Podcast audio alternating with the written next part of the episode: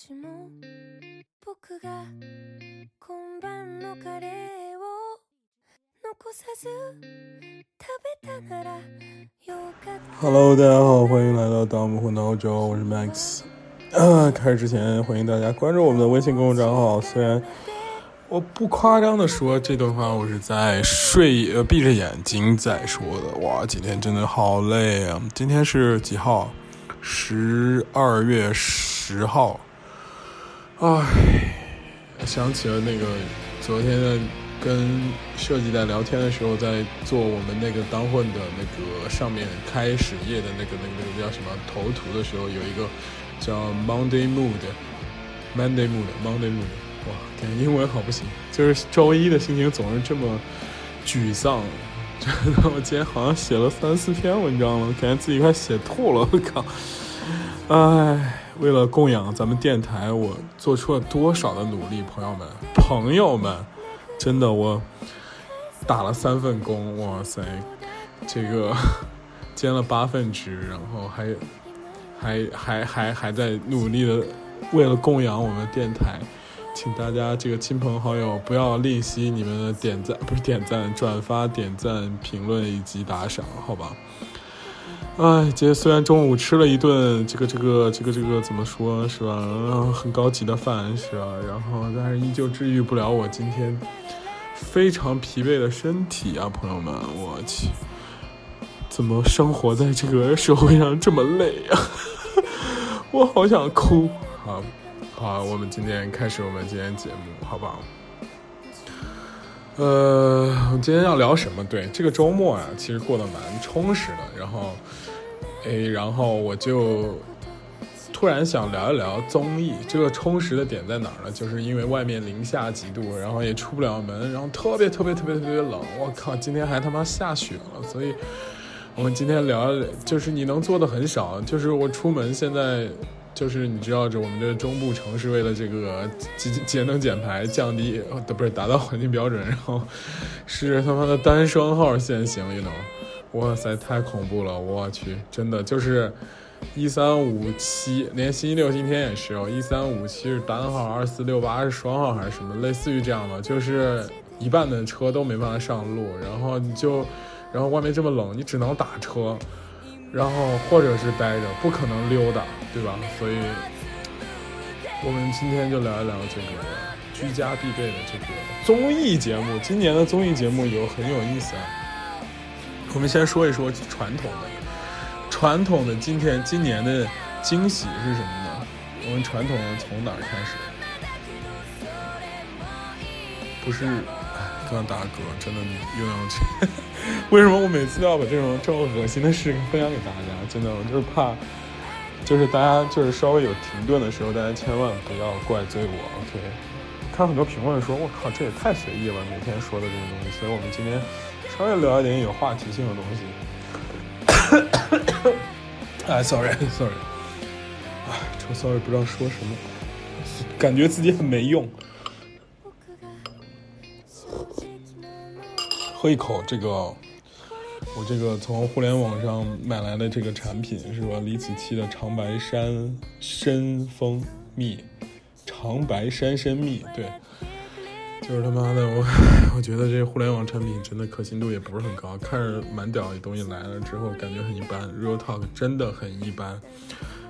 大家也不要买，我也买过野食小哥的那个鸡爪，真的就是除了咸没什么特点，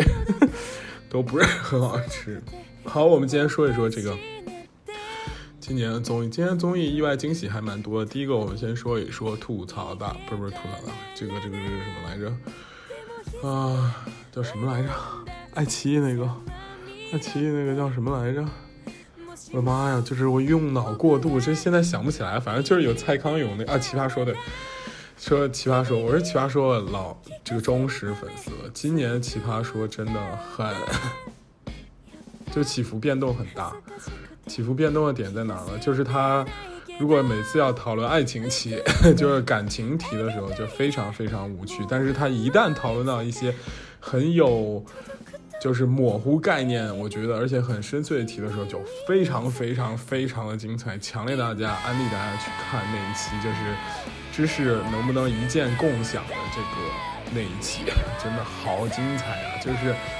你突然感觉到，就是这个融会变通这四个字的这个魅力在，就是一个。强的这种知识拥有者的时候，他能把所有的概念融汇到一个概念里面，然后不得，然后就就是一个强行在运转，就是，哎，说句不要脸的话，其实我也挺挺喜欢这这种感觉的，就是你会用同一个，比方说那一期的这个主题就是知识能不能被所有人共享，你可以联想到很多，比方说傅首尔说那个观点，就说，呃，什么普遍性的优秀。他说这道题的深刻含义是普遍性的优秀。其实我告诉你，这道题打到后来，大家也很害怕，就觉得很精彩的原因，是因为它有一点点的无政府主义的这种感觉，你知道吗？这种东西是没办法在公开的媒体或者是这种节目中讨论。你想想，一键共享其实最大的一个一个一个一个一个一个怎么说？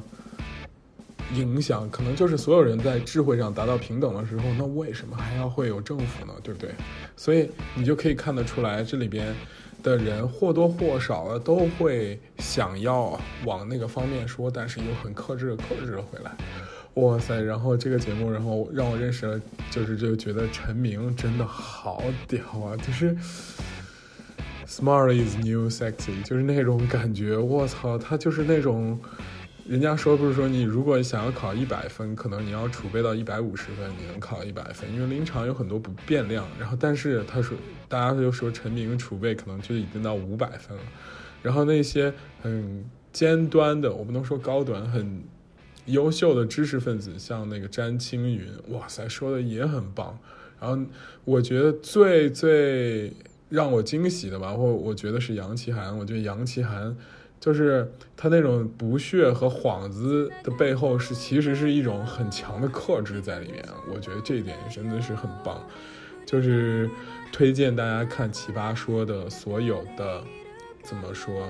这种讨论非感情的题，因为感情的题说实话很无聊。就是了解，其实感情的题很不容易发挥，不容易。这就是你也可以看得出来，为什么最后的最后，他的 final 还是拿了一个感情题出来，因为他有他没有什么门槛儿，就是大家讲讲故事嘛，摆摆道理嘛，讲讲小故事，找一找点也就 OK 了，对不对？但是你要说一些其他的题的话，你比方说这种知识共享啊啊，对，这里边还有一个惊喜，我觉得是薛兆丰，我当时觉得真的好屌，就是他的那种。尖锐中带着批判，不会被情感所左左右的那种理智的感觉，你就觉得哇塞，真的超级超级的迷人。我觉得这个男性的魅力，在那个这个人的理性的魅力，我不能说男性理性的魅力，在这个人点上就就会展示的很好。而李诞，我觉得他是一个很聪明的人，他知识储备可能没有前面那么多，和人生阅历没有前面那么多那那几位好。但是呢，他可以用另外一种方式，就是遮掩的很棒。我觉得只能说是遮掩。就是我们有时候在 social 局里，你也会发现有些人他很容易让大家一秒带进入他的节奏，就是他把某些事情给往下拉就行了。你要说啊，那个什么量子什么物理上有两颗乌云，咋咋咋。或者是那个高庆一在说一些人工智能话题的时候，他就会插科打诨一下，你就觉得这个人很有幽默感。而幽默感这个东西是有配方的，就像我前几天说的，那个配方是非常非常非常可以学和锻炼出来的。但是知识的累积这个东西是一个死功夫。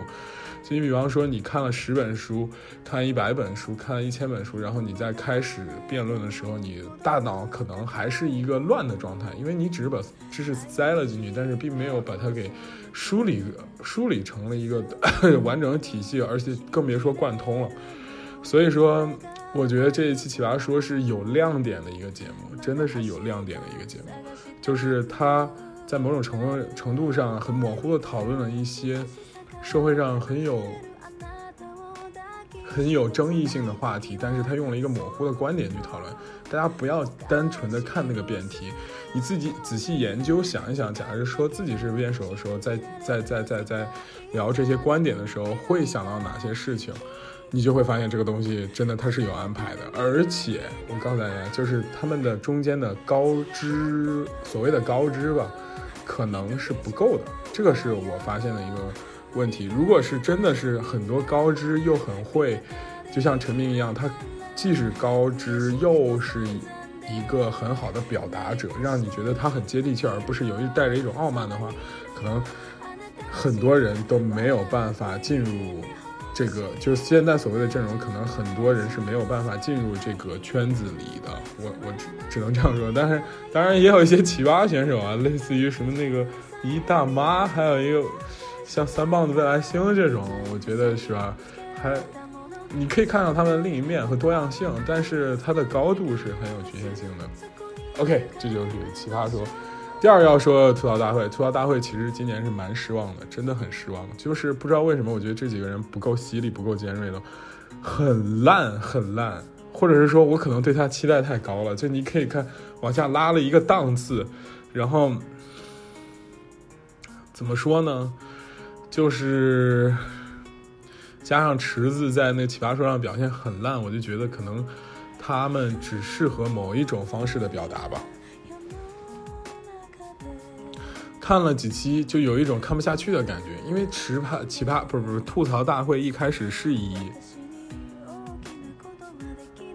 是以那个犀利著称的，是以犀利著称的，就是他吐槽的点真的很狠，而且吧现在呢。有点浮于表面，你觉得好笑吗？可能也有那么一点点好笑，但是你也可以就是不笑的那种。哎，就总觉得是有一种隔靴搔痒的感觉，它并不是那么就像杨杨超越那一期，我觉得是非常非常非常可以往使使劲儿这样发力的一期，就是争议性很大。但是你后来发现其实根本没什么争议，他就是就就就觉得很平，真的很平，他。反而啊，包括王晶那期请了蔡明什么乱七八糟，你就感觉这些人他在自己的身份的外壳后之前没有拿掉，这个就是他很很我觉得失败北这次很失败的一个原因，就是你可以看到李诞一开始刚初出茅庐的时候是非常，你看他那个。感觉就跟当年吴宗宪很像，很像，就是那种我谁都敢说，因为吴宗宪当年是在台湾的大一哥嘛，然后他就模仿吴宗宪那种感觉，然后就是我什么都敢说，什么话我都敢就是弄你，因为吴宗宪当时说了，没有人敢弄他，因为他当时就是综艺一哥嘛，呃，所以李诞一开始说的就前几季的那种感觉都非常非常的。尖尖锐和犀利，你优秀的这种梗是一定要建立在很尖锐的东西在上面，然后再加上你的技巧。现在他他们流于技巧，就是 疲于技巧，而就是那种很尖锐的梗就说不出来了。然后，哎，我的妈呀，就感觉可尴尬，太尴尬了。然后，请的人我觉得还都挺有挺有意思的，但是不知道为什么，就是像王力宏啊，像。啊，杨超越啊，陈呃王晶啊，然后陈乔恩啊，这些东西不知道为什么就总总感觉就是让人没有一种某种那种直观的生理快感，这让我感觉相当相当的失望。而且李丹这个人，我觉得现在有点不过分的被炒作化了，就包括前段的时间他那个。假出轨的事儿还是真出轨的事儿，反正就过过分被炒作化了，成了一个你因为他是八九年，今年是三十岁嘛，比我正大一岁，然后我就觉得啊，怎么说三十岁的一个年就是还算是青年人，不应该被赋予这么多光环，他自己也意识到这点，所以他一直在收，所以你看这个这个吐槽大会，他并没有每期都上，我觉得是这样，而且他上的时候呢，他也就是他很。懂世世俗的这样的一个人，他就会很收收敛自己。他觉得你可以，你可以明显意识到，他现在其实名气已经大过大于他的可以驾驭的这个空间了嘛。所以他每次说的呢，就保持了一个固有的水平，就是没有太强的亮点了。所以奇葩怎么吐槽大会真的现在我觉得很一般了。有的时候我觉得张绍刚比较好笑，真的张绍刚有时候有一些梗，还有一些就拿枪做事的那种，包括马东这种人，我觉得他们都比较好笑。而真正的主咖反而没有那么好笑了，也可能是我们耳朵变刁了吧。OK，这两个都说完了，再说一个就是纪录片吧。我觉得今年也是蛮出色的一个纪录片，就是《风味人间》。《风味人间》这里面有个小故事，我给大家分享一下。其实我一开始是很喜欢陈小青的，就是《舌尖一》《舌尖二》，包括他离开央视然后出走了之后，然后就是那种感觉很接地气的感觉。但是，直到我见了，我先说两个事儿。第一个事儿是看了《人生一串》，看了《人生一串》之后，我就发现。这文案，包括这种江湖的感觉，其实有人比他做的更加极致。而且人生一串的每一个那个文案，包括最后那个感觉，你可以，大家可以在哔哩哔哩上就是看一下，真的很棒很棒。就是特别是他在那个结尾的时候，所有那个满屏字幕全都是什么感谢招待，你就突然有一种泪目的感觉。而且人生一串有一个很棒的点，他说烧烤这个东西其实并没有太多的可以多说的，他说的。就是怎么说，无论是牙感啊，什么骨头啊，还有什么那些东西，那种重口味啊，那些东西，你感觉出来好像真的，哇塞，怎么因为他可以，他就是他对一个作品的这种挖掘的这种深刻性，真的是很，你作为一个内容生产者，生产者的话，你就觉得像我来说就是非常非常敬佩的，而且他在文案上很强的点是在于他很押韵。大家知道歌词为什么可以朗朗上口？就是它一直在押韵，就是押某个韵。比方说什么讨厌的、喜欢的，就那小半嘛。大家可以听一下陈粒的小半，那是最我觉得最近几年押韵做的比较好的一首歌。就是你感觉它从头到尾每一句话基本上，或者是跳一句，或者每一句都在押某一个韵的时候，你就觉得这个作品真的很 怎么说，有一种。歌歌歌歌曲的这种朗朗上口的感觉，所以一开始我说说说到说到这个人生一串的时候，我发现有人比陈小青强，这是第一个故事。第二故事呢，然后中间认识了一个怎么说，也是我们这个圈子拍 vlog 的一个朋友，他说了一个事情，我觉得让我心里咯噔了一下，我觉得还挺有意思，给大家分享一下。他就是说，其实还有一个人。这个人是谁呢？也是《舌尖上的导演，叫做任长真。然后呢，我那个朋友呢是参加了任长真的一个课，然后还有包括听他们那个整个央视的圈子，然后就是传有一个传闻，就是说，就是《舌尖上的中国》是任长真一定要拍，就是的创意。只不过陈小青他俩就是一开始是不同意。拍这个《舌尖上的中国》的这样的一个作品，然后最后呢，这个《舌尖上中国》成功了之后，等于说陈小青窃取了这个任长真的这种怎么说劳恩果实一样的这种感觉，反正他给我说的是这样这个意思。然后呢，然后就演变成了最后大家，然后并且陈小真、陈小青在央视里打压什么任长真这个故事吧。反正我当时听了之后，反正也愣了一下，觉得。反正蛮有 蛮有趣的，呃，这两个导演呢，现在分别演呃弄了两个新的，一个就是我们要说的这个《风味人间》，那个任长真呢也拍了一个叫《生活万岁》，大家也可以去，是不是叫《生活万岁》还是生活什么的？反正也挺有意思的一个一个一个纪录片，找了十五个人。然后当时我这个朋友这个 vlogger 他就说了一个事情，就说，呃，怎么说？到底念 vlog 还是 vlog？看哪个更洋气一点？vlog 这个 vlogger 就说了那一个 很好玩的故事，就是说陈小青呢特别擅长于探店，就是你看这个《风味人间》也是，你一开始大家都觉得这个东西好棒啊，哇塞，它就又成了一个全国全球视角，不仅仅限于中国，还是在仅限于这个世界各个角落的那种感觉，哇塞，当时就觉得蛮屌的。然后，但是你看了几集，你发现真的就是探店，他没有很强的情感在里面。虽然他每次都说了情感，但是他真的没有什么情感。这个舌尖的套路很简单，一开始用就是五个人，五个故事，然后呢五个店或者六个店，然后每个过程说一说。老张、老李、老王、老老刘、老赵，好吧。然后说完了之后呢，他们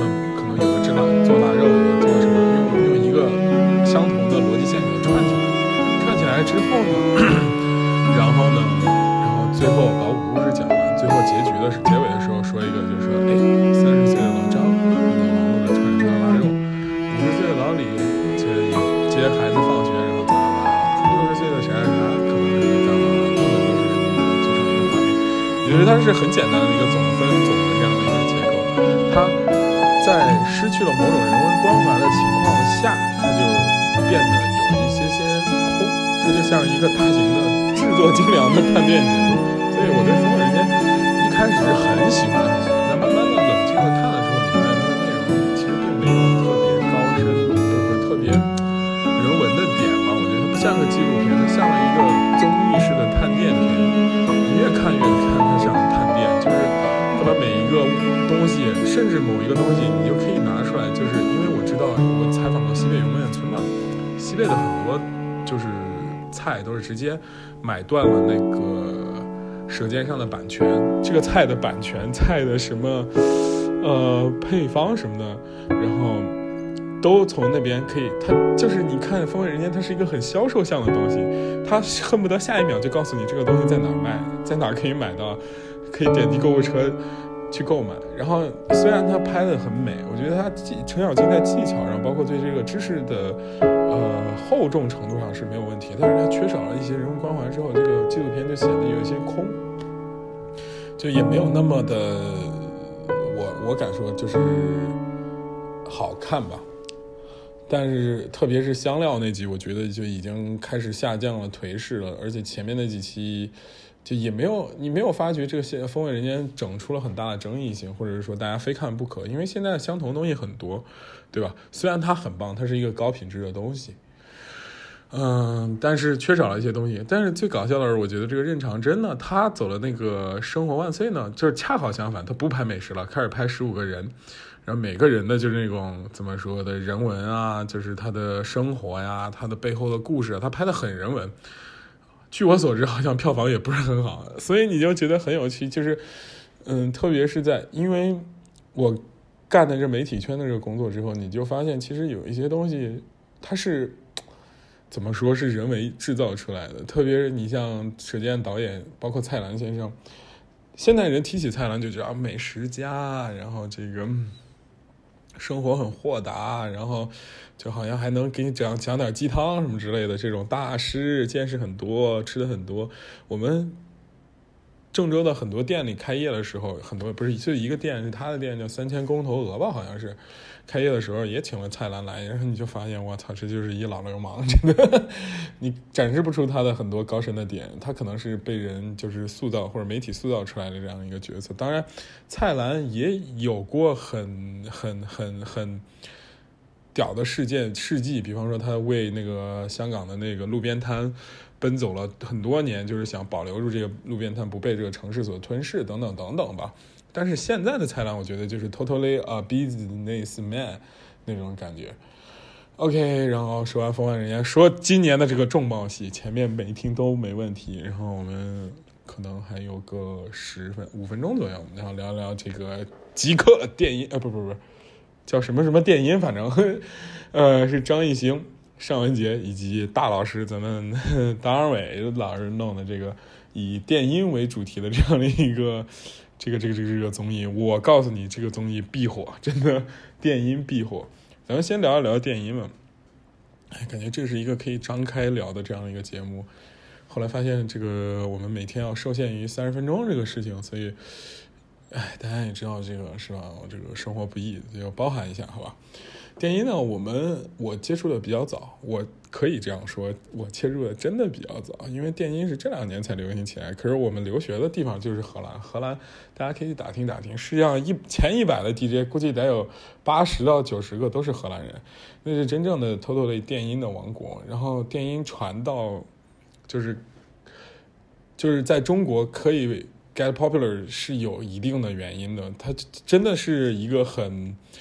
怎么说嗨，就是很符合这个当下的潮流文化的这样的一个东西。所谓的当下的潮流文化是什么呢？就是我要嗨，我他妈不管你给我唱什么东西，那个不重要，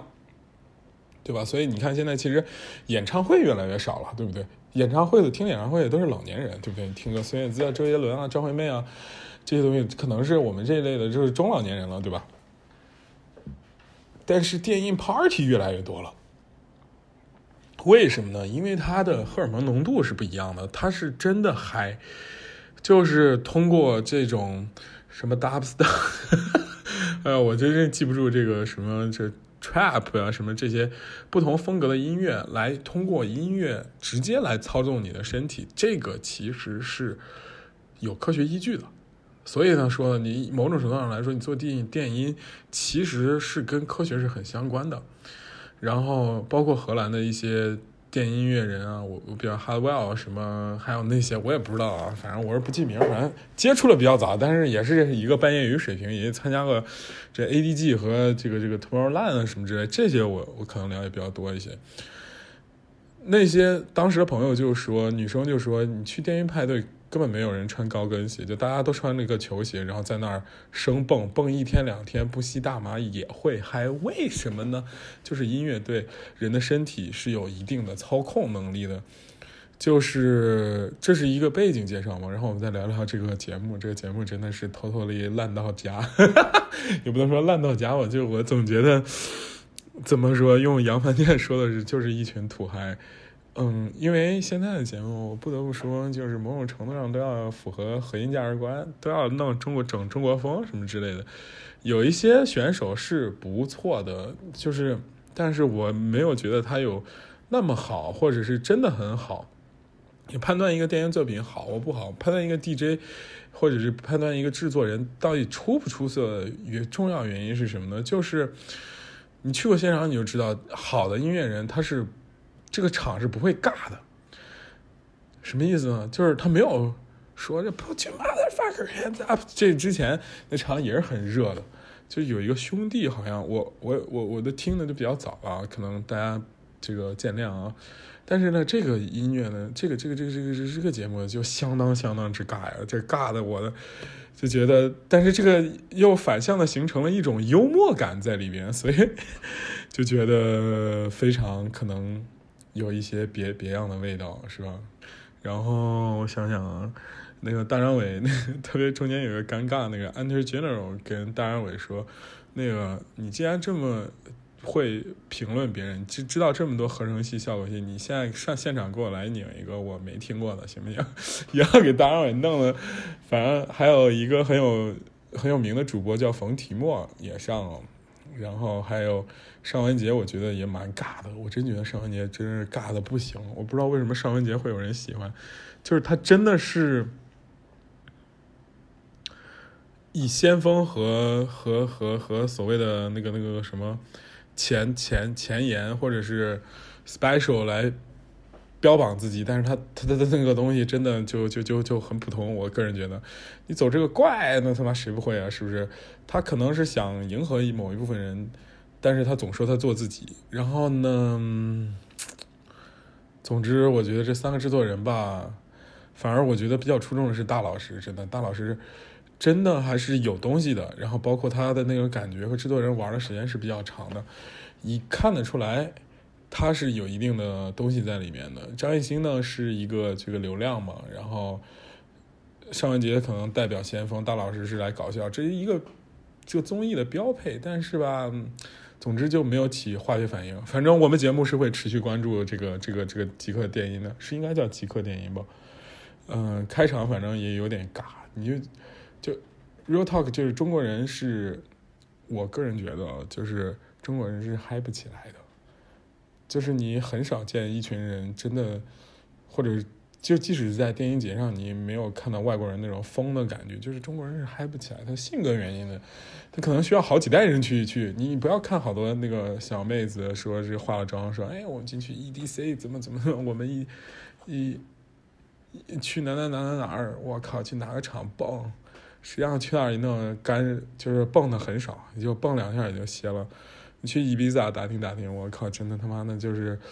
就睡蹦到睡沙滩上那种，他有一个道德的束缚往后拉着你，可能就不是特别好。好了，今天就聊这么多了。我操，真的是，我感觉半小时有的时候真的不够。就是我也试图想，我们要不要做一些场景？可是微信上只能推到一下，那怎么办呢？有没有大家有没有什么这个想法可以给我沟通一下？欢迎大家关注我的微信，当我们混到之后，谢谢。